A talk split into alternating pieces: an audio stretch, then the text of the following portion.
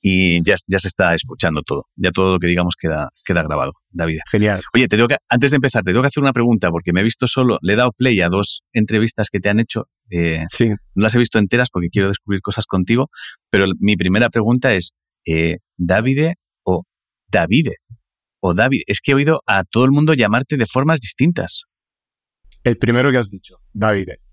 Davide, ¿no? Mm, Vale, vale. Me han llamado de mil formas. Hasta Daviles, hasta le añaden mm, consonantes que no existen, pero la, la forma correcta de llamar mi nombre es eh, Davide. Lo has dicho muy bien.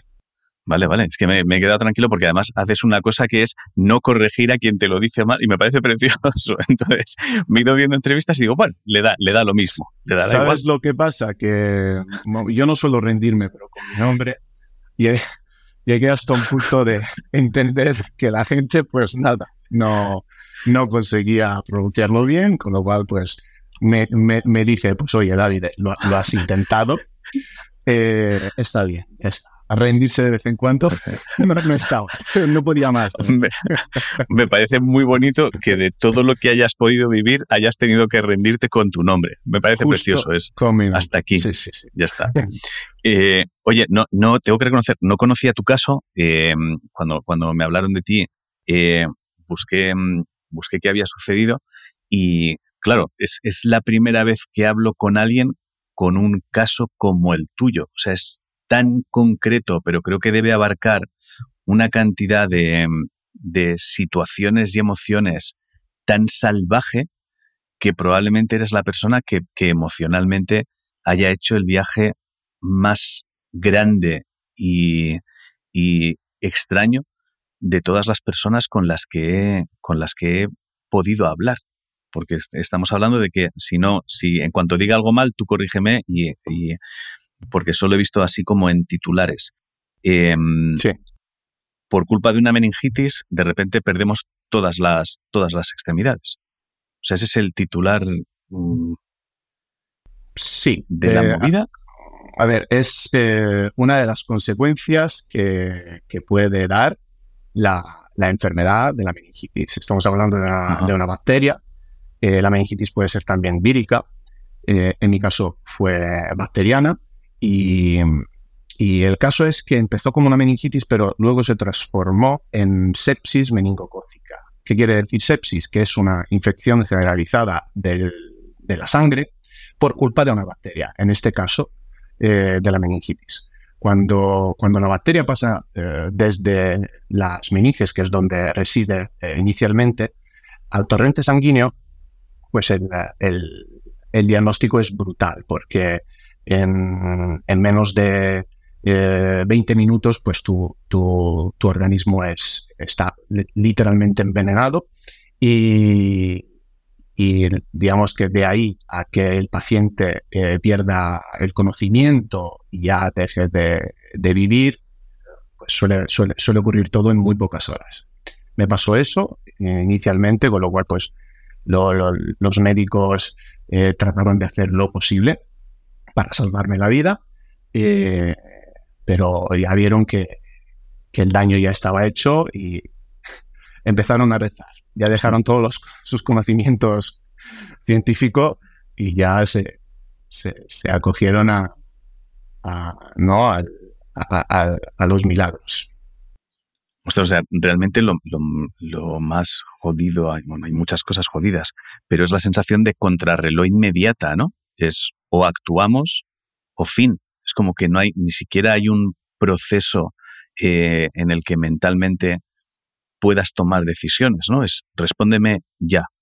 Eh, ¿Actuamos o, o despídete? O sea, ese, ese, momento es, me parece demoledor. O sea, es, no sé cómo funciona la cabeza a esa velocidad. A ver, más que para mí, eh, digamos, el- la noticia no es lo que acabas de decir, fue, fue devastador por, por, por mi entorno, mi entorno con Claro. mi pareja, su familia, mi familia que, que venía corriendo desde, desde Sicilia, porque viven, viven ahí, yo soy italiano, soy de ahí, y, y al enterarse de que de esa noticia, pues vinieron corriendo. Eh, yo realmente estaba dormido, porque una vez ingresado en, en la UCI, me, me indujeron el coma, coma farmacológico, porque vieron que la situación estaba empeorando y se le estaba yendo de las manos a los médicos, con lo cual pues empezaron con altas dosis de fármacos, eh, morfina, opiáceos, de todo, para mantenerme sedado unos días y, lo que te dice, lo que te he dicho antes, eh, hmm. esperar el milagro, porque la situación era muy, muy grave y, parecía ser que los fármacos pues no estaban haciendo efecto, con lo cual pues mis, familiares, mi entorno, mis seres queridos tuvieron que lidiar con esa tremenda noticia mientras yo realmente pues no, no, era consciente de lo que de lo que estaba viviendo en esos momentos, en, en esas primeras horas. Tengo, antes de seguir, tengo, tengo una pregunta que siempre me, siempre me, siempre la tengo como en la parte de atrás del cerebro, ¿vale? Porque muchas veces em, hablo con gente que ha pasado por procesos extremadamente em, jodidos. Afortunadamente hablamos en el momento en el que han conseguido eh, gestionarlo, está la cosa controlada bien, pueden hablar del tema, pero antes de seguir charlando contigo, sí que hay una pregunta que, yo creo que no suelo hacer y sería inteligente hacerla. Es, claro, tú ahora, estás bien, ¿vale? Pero no sé eh, si el hecho de que te pregunte acerca de momentos del pasado te, te, genera mala vibra, mala onda o no. Porque realmente una de las cosas que me pasa es que cuando pasamos por, cuando superamos ciertas cosas, me gusta tener estas conversaciones porque sirven de ayuda a quien pueda estar en el momento más complicado de la, de la situación, ¿vale? Pero no sé si el hecho de que te pregunte por ciertas cosas, a lo mejor a ti de repente dices, tío, pues no me, pues no me mola tener que recordar momentos del pasado. No, Ángel, de verdad te lo agradezco, pero eh, en mi caso, este tipo de preguntas no, no, me, no me ocasionan ningún tipo de, dolor ni de problema a la hora de eh, contestar, aclarar dudas al respecto. Tengo muy interiorizado el hecho de, que, eh, de, lo que tuve hace casi cinco añitos y, y, y, si sirve para ayudar a los demás, bienvenida sea. Estoy aquí para contestar todo lo que, todo que se me pregunte. Es que, joder, has pasado por algo, tío, que es... Eh, y a medida que hablas, voy conectando otras cosas, es... Se toma o sea, hay un momento en el que tú abres los ojos y de repente, hostia, a lo mejor no hay un brazo para que nos entendamos.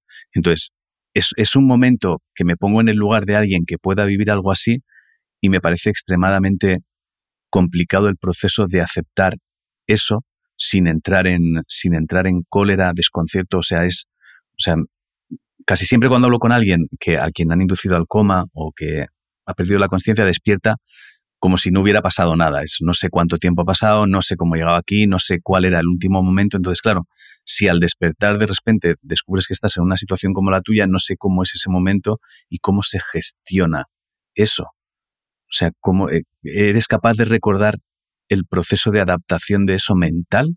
De decir, bueno, ha sucedido esto, hostia, ¿cómo, cómo encajo ahora las piezas para que mi cabeza no, no me tumbe? Mira, recuerdo todo como si hubiera pasado ayer. Eh, eh, digamos, mi reacción a, despertar del coma eh, fue, fue de, de aparente calma y tranquilidad porque seguía muy sedado por, por los fármacos mm. y la visión fue incluso peor que la de encontrarse con alguna extremidad eh, cortada, amputada, por, así decirlo. Eh, desperté después de siete días del coma y, las extremidades aún, estaban en su sitio eh, cuando, cuando, cuando abrí los, los ojos. pero ¿Por qué te, he dicho que, que, la imagen fue peor? Porque mis extremidades ya no, no las gestionaba yo se habían vuelto negras, eh, toda entera negras, eh, inermes, sin, sin, poder moverse, no, no conseguía levantarlas, levantar los dedos, mover las manos. Eh, digamos que la, la, visión era de una mano cerrada, casi muy, muy, muy seca, como si fuera un trozo de carne curado, uso decir eso. nos, hemos, nos hemos pasado cocinándote, David, disculpa. Total. Y, claro, pues yo estaba, eh, despertaba en un lugar que, casi no recordaba, porque claro, mi ingreso hospitalario fue, tan, fue tan rápido y tan confuso que, claro, desperté y me pregunté, pero bueno, me siento bien, me encuentro bien, pero estoy aquí, ¿qué hago aquí? Eh, ¿qué, fue de mis, de mis brazos? ¿Por qué no los puedo mover? ¿Por qué me, encuentro paralizado en esta, en esta cama. Eh, lo que pasa es que todo lo que estaba pensando no podía comunicarlo a los demás, porque estaba intubado y, claro, por, por ahí eh, me, alimentaban las, las, máquinas y estaba en diálisis, en fin, eh, muchas cosas que, que, claro, me hacían reflexionar en ese momento, que, pero claro, no podía preguntarles a los médicos qué es lo que me había pasado, eh, que, dónde estaban mis padres, por ejemplo, porque todo el mundo entraba a mi, a mi, a mi cuarto con, eh, con batas, con mascarillas, con gorros.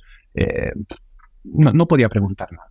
Entonces, pues, en, esos largos días de, espera, porque el caso es que antes de tomar la decisión, los cirujanos, de, seguir con las amputaciones, eh, pasaron casi dos semanas desde, desde, digamos, la salida del coma, con lo cual yo estuve eh, estas, esas semanas sin poder preguntarle qué, es lo que estaba pasando en, esas horas interminables de, UCI.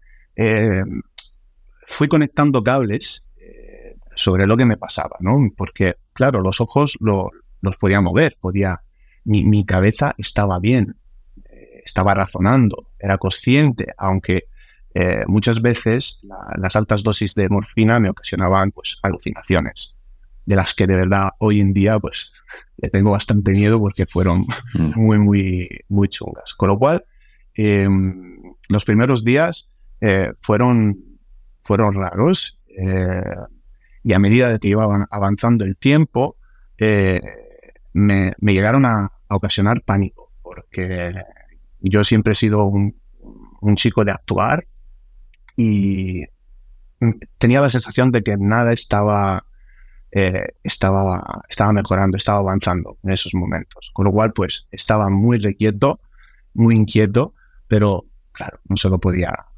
decir a los demás. Hostia, me parece el, el terror. O sea, es el, es el estar totalmente consciente sin ninguna posibilidad de comunicar absolutamente ninguna duda ni poder entender nada. O sea, es simplemente tratar de atar cabos acerca de lo que está pasando. Y por lo que cuentas, imagino que hay un momento en el que la cabeza también empezará a atar los cabos más terroríficos que uno pueda, que uno pueda imaginar. o sea, se va, se va a ir siempre como al peor escaparate de absolutamente, de absolutamente todo. Claro. Y entiendo que, que además descartas la opción de que haya que seguir amputando porque los miembros están. Sí, en esos momentos claramente pues eh, entendía que los médicos pues estaban, no sé, eh, meditando, meditando la, las, y valorando la situación porque había mucho paseo en mi, en mi cuarto, venían muchos, muchos médicos a verme y, y yo al principio, eso claro, después de, de, que me amputaran y que yo, pues, en el, digamos, en el proceso de recuperación, eh, fui preguntando sobre esos momentos porque, claro, quería, quería hacerme una idea de lo que, de lo que estaban planeando en esos momentos. Y parece ser que eh, los médicos eh, y los cirujanos, tenían la esperanza de, de no, de no amputar eh, tanto. Al principio esperaron en, esperaban en amputar solo unas falanges de los dedos, a lo mejor medio pie, no todo entero. Entonces, pues, fueron esperando, pero al final, como la gangrena seguía avanzando, tuvieron que actuar rápido y empezar pues con una amputación más, más seria, digamos. Con lo cual, pues, esos primeros momentos no, podía, sí, imaginarme lo que estaba pasando. Pero yo lo que, lo, que, lo que quería era huir del hospital. De hecho, eh, trataba de levantarme con, toda la, fuerza que quedaba, que era muy poquita dentro de mí, pero tenía, tenía esa voluntad de querer levantarme, escapar y, y, saber qué es lo que me estaba pasando, y llegaron hasta atarme a la camilla para que entiendas el nivel de agitación que, que, había en mí y, y mágicamente luego todo, todo se calmó cuando por fin llegó el día de, la primera amputación, que fue el dar el brazo derecho. Entiendo, puede ser que el hecho de, también de repente poder saber qué es lo que está sucediendo, esto igual es raro, ¿eh? pero en el, en el, momento en el que no puedes saber lo que está pasando, no puedes comunicarte, etcétera, etcétera, imagino que la cabeza se, se, se coloca en escaparates incluso peores que la situación que al final es que para cualquiera que no la haya vivido le, parece extrema, pero imagino que tu cabeza llevó a cosas muchísimo peores. Entonces, en el momento en el que descubres lo que está pasando o va a suceder, ¿sientes cierto alivio porque es menos, menos terrorífico de lo que hubieras podido llegar a imaginar o no? Como te he dicho, siempre he sido un chico que, va, al que le gusta la, la acción, ¿no? Actuar para, para poder, en ese caso, solucionar un problema. Y una cosa que no te he dicho es que en esas dos semanas larguísimas de, espera antes de, llegar a la primera amputación, yo también sabía que, mis, brazos y, mis pies ya no funcionaban y que de algún modo pues tenían que, salir de mí, que, irse. Entonces pues ya sin saberlo, eh, sin darle ni nombre ni apellido, me había despedido de mis extremidades. Por lo que cuando por fin se me comunicó el hecho de que iban a amputarme eh, las cuatro extremidades, yo lo, único que dije y que me acuerdo y que tengo conciencia de ello es, vamos, vamos a por ello. Y, desde la primera amputación, cuando salí de, quirófano, eh, estaba sonriendo, sonriendo. Por fin me, estaba sabiendo porque sabía que iba a avanzar, iba a mejorar, iba algún día a salir de, ese cuarto de, hospital y hacer con mi cuerpo lo que, lo que, lo que podía hacer, lo que estaba en, en, en nuestras manos. Había, sin saberlo, aceptado ya todo, todo, lo, todo el recorrido de amputaciones, de trasplantes de piel y de rehabilitación eh, desde el minuto uno, sin saber. Hostia, me parece, me parece súper potente ese ejercicio de repente. O sea, que el no, de hecho, el que de repente la incomunicación puede que te llevara a todo el proceso de, de drama, más, más aceptación, más un, bueno, y eh, de cuando esto pase, cómo nos ponemos a cómo nos ponemos en marcha para no derrumbarnos. Es como que esas dos semanas probablemente te hicieron ya hacer todo el viaje de aceptar lo que iba a suceder para salir ya con la sensación de pongámonos a trabajar.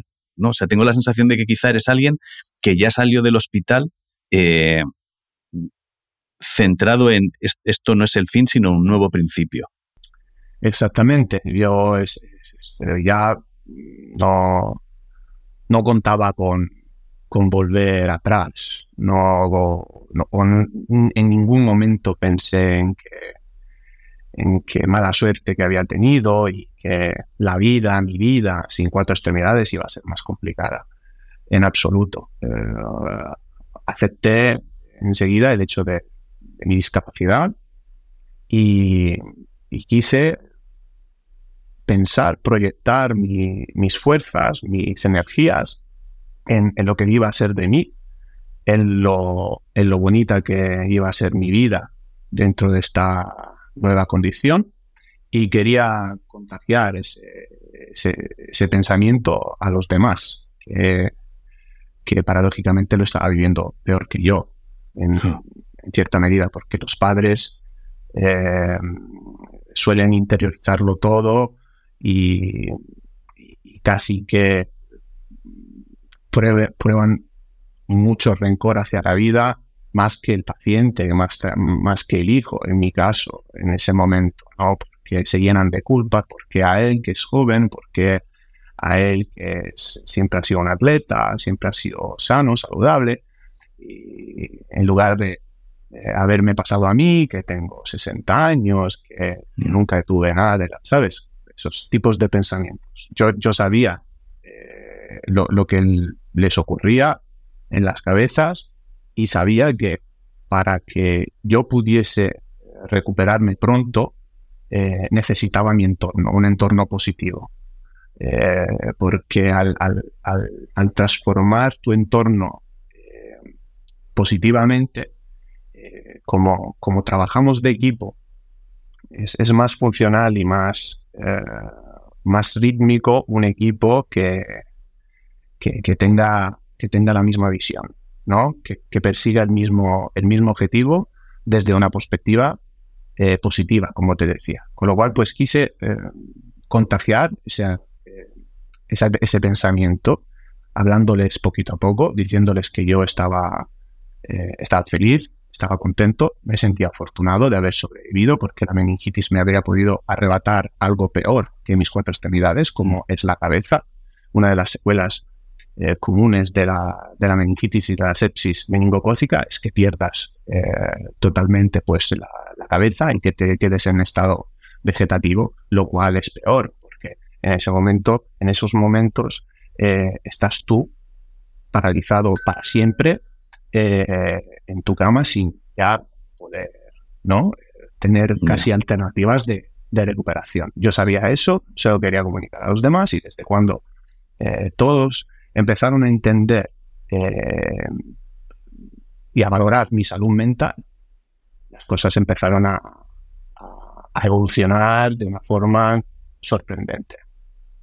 O sea, se genera la sensación que es que es súper importante, aunque debe ser cansado, hacer un trabajo también con el entorno acerca de necesito que os pongáis en el estado de ánimo en el que estoy yo, para que no se produzcan choques. Quiero decir, si yo estoy eh, diciendo estoy bien, esto es guay, no pasa nada, quiero decir, vamos a tirar adelante, lo último que necesito es un entorno que no esté de acuerdo con esta, con esta idea porque si no me, mm, o sea, corro el riesgo de que me llevéis a vuestro estado de, a vuestro estado de ánimo. alguna vez, alguna vez lo he visto, gente que viene con una situación que quien lo está sufriendo está complicado, eh, o sea, cuando lo está sufriendo lo está, está intentando salir adelante y de repente les preguntas cómo están y su entorno dice, bueno, es que está mal, es que tiene que entender. Y dices, hostia, no hagas eso, ¿no? Entonces, de repente es como súper importante eh, tener una conversación con el entorno acerca de poneros en mi mismo estado, porfa, o por lo menos no me intoxiquéis con el estado que tenéis vosotros. Sí, has dicho muy bien, eh, ha sido duro, muy duro y he tenido que muchas veces controlar mis instintos para no derrochar esas energías mentales que, que, tanto necesitabas en mantenerme bien y, y activo en esos momentos de, de, recuperación y de dolor y, de, ingreso hospitalario. Lo necesitaba, sido muchas veces, pues, por supuesto, llegué a entender también eso. Mi entorno no lo aceptaba, o por lo menos delante de mí todo bien, pero fuera ya eh, seguía ese pensamiento de eh, que dura es la vida y que jodida es. Eh, y claro, pero muchas veces pues, ese, pensamiento era tan, tan fuerte que, claro, pues querían desahogarse conmigo. Y, bueno, yo llegué a entenderlo y, y muy pacientemente eh, seguía con lo mío, es decir, seguía con, la misma medicina, ¿no? Yo estoy bien, he aceptado todo, me he aceptado. No va a ser un problema enseñarme a los demás en mi nueva, condición, no tengo vergüenza de mi cuerpo, no tengo vergüenza de, de enseñar mis muñones, mis cicatrices, porque estoy orgulloso de ello. Poco a poco, pues esto, ese, pensamiento, aunque, aunque, claro al principio no lo aceptaban, eh, luego viendo los resultados, ¿no? Y lo, y lo, y lo positivo que estaba haciendo mi, mi recuperación gracias a esa mentalidad, claro, empezaron a creérselo, empezaron a decir, eh, por supuesto, o sea, este chico con, con, tan poco, con tan poco esfuerzo, que parece ser poco, pero es muchísimo esfuerzo, está, recuperándose en tiempo récord. Con lo cual, pues vamos a, a, ir a, a, verle al hospital con más actitud. Y cada día iba mejor, iba mejor y claro, esa energía a mí era, era como, era mejor que un plato rico de, de, comida. ¿sabes? Porque era alimento para, para, mi cabeza, para mi energía, para mi salud mental. Y, y ya una vez fuera del hospital, pues eso, todo, todo cuesta abajo, la verdad, afortunadamente. ¿Y recuerdas, recuerdas, el recuerdas un momento en el, que, en el que realmente te fueras diciendo, lo he conseguido, ya he encajado las piezas, ya, ya, me ya está, ya está, ya he conseguido que todo el mundo esté en la onda. ¿Recuerdas algún momento concreto de decir, hostia, por lo menos ya eh, esto ha sido lo que ha hecho que todo el mundo lo entienda, que todo, o sea, ya a partir de ahora va a ser todo súper fluido? O sea, ¿recuerdas algún momento muy concreto de eso? Muy concreto, la verdad es que no, porque soy un chico que vive el presente y que valora el presente muchísimo y, que al final del día eh, se hace, un, digamos, un pequeño listado mental de, cosas que han funcionado y que, han, y que me han hecho sentirme bien en, en esos momentos sí que es verdad que cuando pues, mi entorno, y, con mi entorno quiero decir, no quiero referirme no solo a mi familia, a mi pareja, a mi familia, mis amigos, sino también el, eh, personal sanitario, ¿no? Que, muchas veces ve en nosotros logros, porque al final es la medicina que está triunfando y, mi trabajo que, se ve reflejado ¿no? en, este, en este paciente. Con lo cual, pues también em, el, personal sanitario, los médicos, los celadores, los, los enfermeros, los auxiliares de, enfermería, pues estaban contentos, felices, eh, eh, se, volvían a ser eh, partícipes ¿no? del proceso. Y, cuando sí que es verdad que hubo un momento, antes, cinco días antes de, mi, de, mi alta hospitalaria, se pasaron todos, la verdad, creo que todos, se pasaron por mi cuarto a lo mejor 30 o 35 enfermeros que, habían seguido mi caso y, otros que no, eh, pues eh, trayéndome comida, eh, hablando conmigo, pasando momentos felices dentro de, ese, de ese cuchitril, que es un cuchitril de ese, hospital, pero que de repente pues todo, todo se volvía alegre y un ambiente, en un ambiente feliz, ¿no? de celebración. Eh, también los médicos, que los médicos son, suelen ser ¿no? los que más aguantan las formas ¿no? y, que quieren mantenerse ahí ¿no? en, su, en su papel.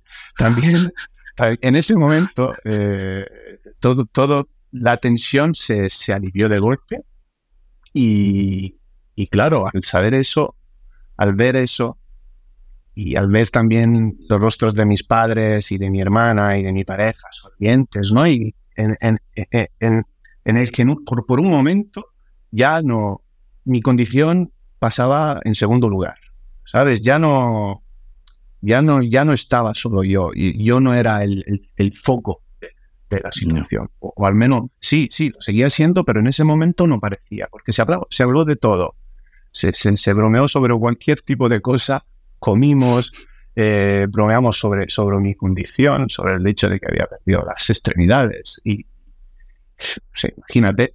Y eso sí, claro, en ese momento pensé, y me acuerdo perfectamente, que, estaba listo ya para salir de ahí y, y, empezar, y empezar mi nueva vida, porque ya no, no, no me faltaba nada. Había conseguido, pues, crear un ejército, porque suelo decir así, un ejército que iba a luchar por mí eh, y que ya no, no necesitaba nada más.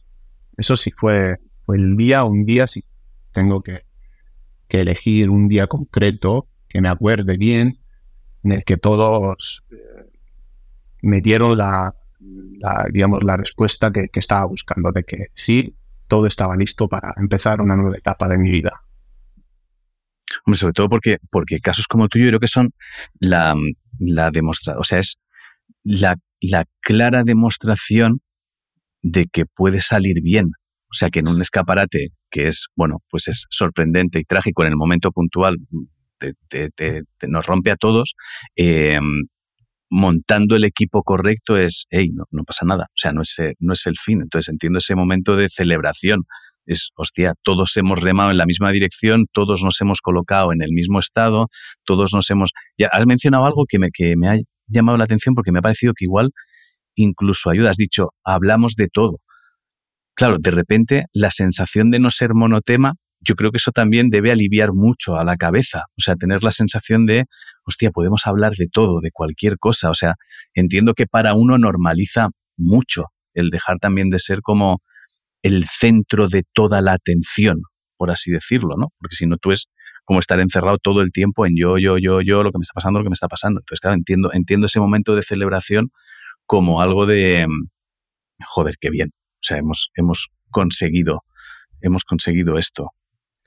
Me parece súper potente. Yo creo que cuando conseguimos salir de nuestra burbuja interior, eh, poniendo por un momento al lado nuestro ego, eh, es cuando más aprendemos. Y em, porque claro, cuando estás centrado en tu persona, pues eh, corres el riesgo de, no escuchar a los demás, de y de no ya de, retrasar el, aprendizaje. Con lo cual, pues cuando, cuando ya estaba consiguiendo eso, empezar a hablar de otras cosas, de otros pacientes, eh, de otros casos parecidos al mío, eh, em, empecé a, aprender mucho, mucho sobre, sobre todo, sobre, sobre las personas y, a la vez pues, sobre, sobre mí mismo. O sea, ¿cómo, cómo, es tu día ahora, tío? O sea, ¿cómo es...? Ahora la cabeza es algo que ya funciona, son cero, cero agobio. O sea, entiendo que es como me levanto y con el día, fin. O sea, tienes, has automatizado de alguna manera el que no suponga ningún problema. O sea, ¿te supone algún esfuerzo o ya está todo mecanizado? La cabeza funciona sin perder tiempo. El esfuerzo es constante. ah, vale. El esfuerzo es constante. Lo que pasa es que lo interiorizas y, y, a la vez lo automatizas todo. Eh, pero eso, digamos, el esfuerzo sigue estando, la concentración sigue estando y, y hay que mantenerla. Afortunadamente siempre he sido un chico muy disciplinado, que se organiza muy bien las cosas y, gracias a, esos pequeños em, esquemas mentales que consigo mantener a lo largo de todos los días, pues hoy en día vivo solo. Eh, yo vivo en Murcia con, mi actual pareja, pero hace añito y poco tuve que mudarme momentáneamente aquí en Italia para seguir los entrenamientos con, con la selección eh, paralímpica de atletismo y, conduzco un estilo de vida prácticamente normal. El, estilo de vida de cualquier chico de 30 años, con, una vida plena, con un trabajo, con cosas que hacer, con objetivos nuevos y, se vive bien, se vive muy bien y, claro, eh, muchas veces, o sea, cada día reflexiono sobre, sobre, sobre lo que soy hoy en día. Y, eso es una práctica que recomiendo a todo el mundo porque eh, hacer que, tu realidad, eh, a, que tu, a, tu realidad le, estés dando el, valor que se merece. Eh, consigues centrarte más en las cosas positivas y buenas que acabas de hacer en, el día y, todo lo malo que pudo ocurrir pasa en segundo plano y empiezas a analizarlo desde una perspectiva que, que, te va a venir bien y, al final, pues esas cosas, ese, recuento final ¿no? del día, eh, te, hace, te hace sentir muy bien y listo para irte a la cama y empezar eh, con el día siguiente, ¿no? Porque al final acabas, somos, somos seres muy, muy rutinarios y, necesitamos aprendizaje constante todos los días. Lo que pasa es que luego nos metemos en las rutinas muy agobiantes y, claro, pues nos alejamos de, eso. Pero está bien sentarse por la noche y hacer el recuento de, tu vida, de lo que ha sido de tu, día, para seguir avanzando, seguir manteniendo la constancia, seguir manteniéndote bien centrado en lo que viene y en, gestionar, como en mi caso, mi condición de, de tramputado, que es una condición que conlleva mucho esfuerzo, mucha concentración.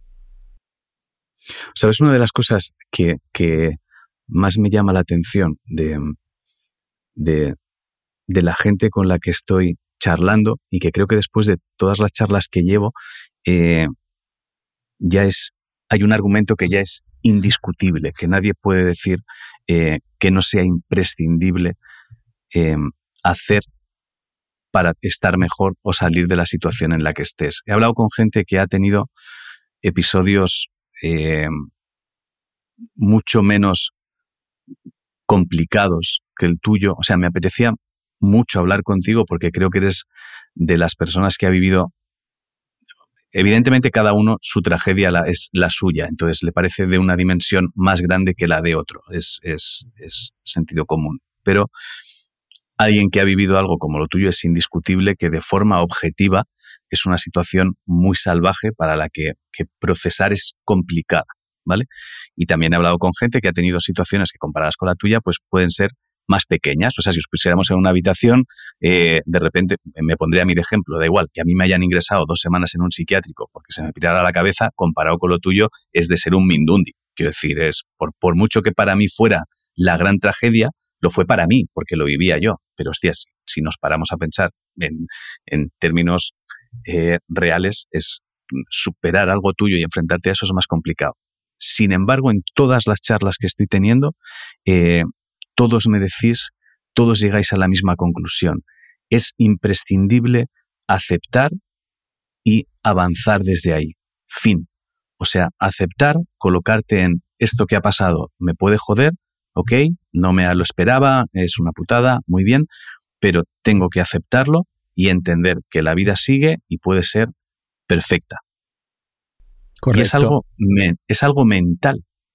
O no hay, no hay, no es aquello de decir, no, es que a ti te han dado una pastilla que a otro no, o tú has podido pagar unas cosas que otros no, o tú has tenido un entorno que otros no. No, tú has tenido tus mismos problemas con tu entorno que hemos tenido todos, de que no han aceptado las situaciones y ha habido que educarles, etcétera, etcétera, etcétera. Y creo que a estas alturas ya, ya, ya puedo decir sin mucho miedo a equivocarme que es imprescindible la aceptación y el ponte las pilas en, tío, eh, de aquí en adelante esta es mi situación y esto es lo mejor que esto es lo mejor que me ha pasado. O sea, es que tengo que asumirlo, no queda otra. Sí, ya, tu reflexión es que no, vamos, cuadra a la perfección. Has dicho algo muy, muy verdadero. O sea, la aceptación es, eh, es eh, yo, lo, yo lo, comparo a, un superpoder, porque te, te hace entender muchísimas cosas y lo que acabas de decir, que la vida sigue y, y sigue de forma más llevadera si conseguimos aceptar los eventos eh, tanto positivos como adversos de, nuestra vida, que siempre va a haber tiempos adversos en nuestra vida. No es que ahora eh, tú por ingresar dos, semanas en un psiquiátrico o yo por haber perdido mis cuatro extremidades ya me he librado del, cargo de, de, los problemas y de las desgracias a lo largo de mi vida. No, no, no. Eh, está bien también aceptar eso que en un futuro pues tendremos que enfrentarnos a momentos de, adversidad y está bien, porque si empiezo a aceptarme ahora, aceptaré también lo que viene. Eso es, muy, es, un superpoder que tenemos que entrenar todos, todo el mundo. Y, haciendo, digamos, un, referencia a lo que has dicho, ¿no? Muchas veces es un concepto que es muy común en las personas, ¿no? que el compararse, ¿no? el compararse uno mismo, ¿no? la situación que se está viviendo a, la situación de, que está viviendo otra persona que puede ser menos o más grave que, que la mía. Eh, yo creo que cada uno llevamos las, las, mismas herramientas en nuestra mente, como decías, o sea, todo, todo, todo reside en nuestra mente, todos venimos a este mundo con las mismas herramientas, por igual, la, superación, la fuerza, la voluntad, la aceptación, eh, la, constancia, el amor. Pues lo tenemos todo dentro. Está en nuestras manos eh, sacarlas de, nuestra cabeza y ponerlas en práctica. Por lo cual yo no, no suelo juzgar a nadie por no poder o no saber en ese momento enfrentarse a su, a su condición, aunque parezca eh, una condición pues, menos grave que la mía. Porque a lo mejor esa persona necesitará más tiempo que yo para llegar a la solución. Que yo creo que la, solución antes o después va a llegar, porque eh, es, un, es algo que tenemos dentro de nuestra cabeza. Pero sí que es verdad que la comparación a mí me ha ayudado mucho para, digamos, eh, extrañarme de mi problema es decir, alejarme del problema y analizarlo de una forma racional y crítica. Muchas veces pensaba que, en, un chico, ¿no? que a lo mejor pues, vive eh, en un lugar menos desarrollado que el nuestro, por ejemplo, me, preguntaba, me imagino un, ¿te imaginas un chico de transmutado que acaba de enfermar de meningitis en las Indias? ¿Qué, qué, qué, qué herramienta práctica tiene tendría él, ¿no? En ese momento, ya que pues probablemente los, el sistema público de, salud pues es mucho menos desarrollado que el nuestro.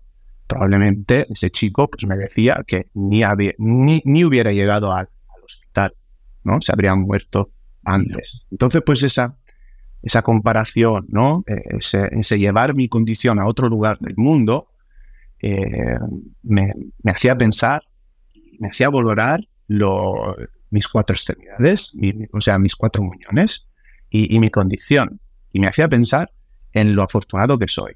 Con lo cual creo que muchas veces compararse, no tanto para, para establecer la medida, ¿no? la gravedad de mi condición con respecto a otra, sino en llegar a entender que somos afortunados en estar aquí donde estamos y hacer uso de las herramientas eh, prácticas que nos van a ayudar para, para, para alcanzar nuestros objetivos, como, como, en mi caso son las prótesis. O sea, eso es una buena herramienta para, para centrarse en el presente y seguir avanzando, aceptando todo tipo de, de cosas que, que, que, te pudo ocurrir en el pasado. Hostia, sería súper bonito poder, poder aprender a activar ese superpoder. O sea, saber cómo activarlo desde antes que tuviéramos que enfrentarnos a, la tragedia para que cuando llegara la tragedia saber ya, saber ya cómo funciona, porque a veces creo que la dificultad está en que eh, queremos, queremos aprender a aceptar las cosas en el momento más complicado de nuestra vida. Y entonces es muy difícil, es muy difícil. La pelea es como, ¡wala! ¿Cómo voy a aceptar esto si no estoy acostumbrado? Entonces, creo que sería súper bonito eh, aprender o que enseñaran a aceptar desde ya, desde que estás bien, desde ese momento aprender. Creo que es muy difícil. No sé si es algo que tú has sabido practicar siempre o te viene ya de serie. Te envidio. Eh, bueno, es que venía de serie. Que por, um, venía, de, serie. Eso ya tengo, tengo que admitirlo. Antes no, no, no, no quería hacerlo, pero claro, luego con... Es que claro, todo, todo mi persona ahora mismo, con, la, con la que estás hablando ahora, es una persona que investigó mucho, en, digamos, ¿no? Que, que reflexionó mucho sobre sí mismo y sobre, y sobre la realidad, sobre su alrededor, ¿no? Y, yo creo que ese superpoder eh, se puede entrenar a pesar de que no te pase nada a lo largo de la vida. O sea, no, yo creo que no puedes no tener nada, puede no ocurrirte nada de, trágico en tu vida, que este, este superpoder lo puedes entrenar, lo puedes llegar a entender. Y, yo, mira, yo soy fanático de la, de la filosofía estoica y, los estoicos hacían referencia al, memento mori, que es el, el, momento en el que todos vamos a morir. ¿no? Recuerda, acuérdate de que vas a morir. Y eso les permitía eh, eh, valorar el momento presente y valorar todo lo que tenían. Lo poco, lo mucho que tenían a, nivel material, lo daban las gracias por ello. Y, muchos de los filósofos estoicos pues no, no, no, tenían, no tenían problemas ninguno de salud. Es decir, estaban muy bien.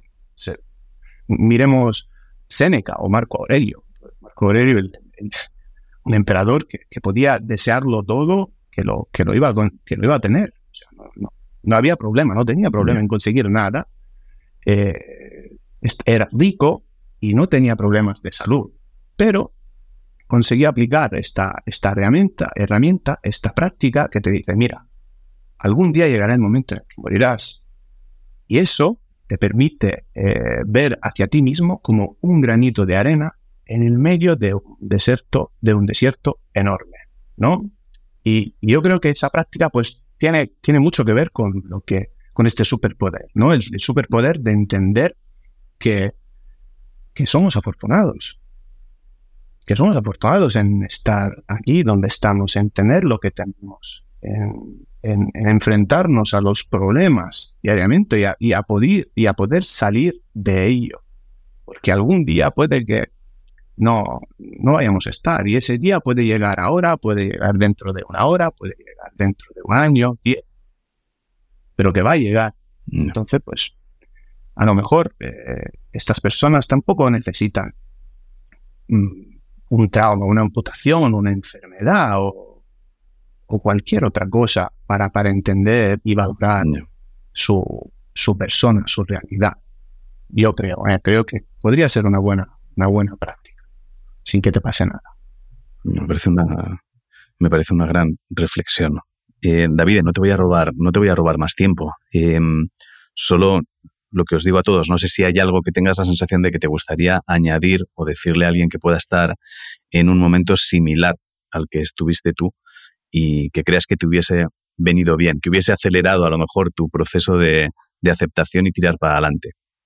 Eh, yo el, único consejo que le daría a la gente es que si no consiguen eh, ver la realidad y están estancados en el pasado, no en el rencor, en el odio hacia lo que le pudo ocasionar un problema presente, si no consiguen ver esa, esa realidad y, y, despegarse del problema para sacarle partido es pedir ayuda. Pedir ayuda es, una, es otra herramienta muy poderosa que tenemos nosotros humanos para para entender lo que nos está pasando y seguir adelante y sacarle algún día partido de, ello. Eh, la ayuda eh, hoy en día es, se ve más bien como una debilidad. ¿no? Estás pidiendo ayuda porque no eres capaz eh, de hacerlo por tu cuenta.